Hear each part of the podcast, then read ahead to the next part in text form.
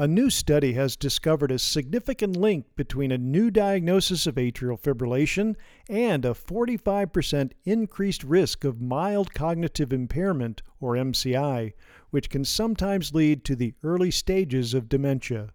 Besides the increased MCI risk following an atrial fib diagnosis, other MCI risk factors included older age, female gender, clinical depression history, stroke, and socioeconomic deprivation.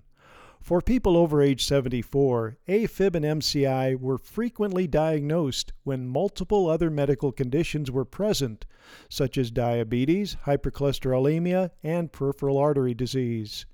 Interestingly, treatment with digoxin did not increase MCI risk in AFib patients, and a higher risk of MCI was seen in people not on oral anticoagulant and amiodarone treatment. The progression from MCI to dementia seemed to be at least partially influenced by cardiovascular risk factors and other medical conditions, including smoking, asthma, and chronic kidney disease.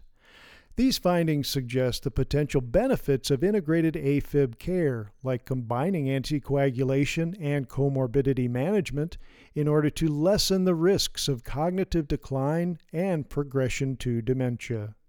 This study was published in JACC Advances. For MediBlurb, I'm Dr. Jim Dwyer.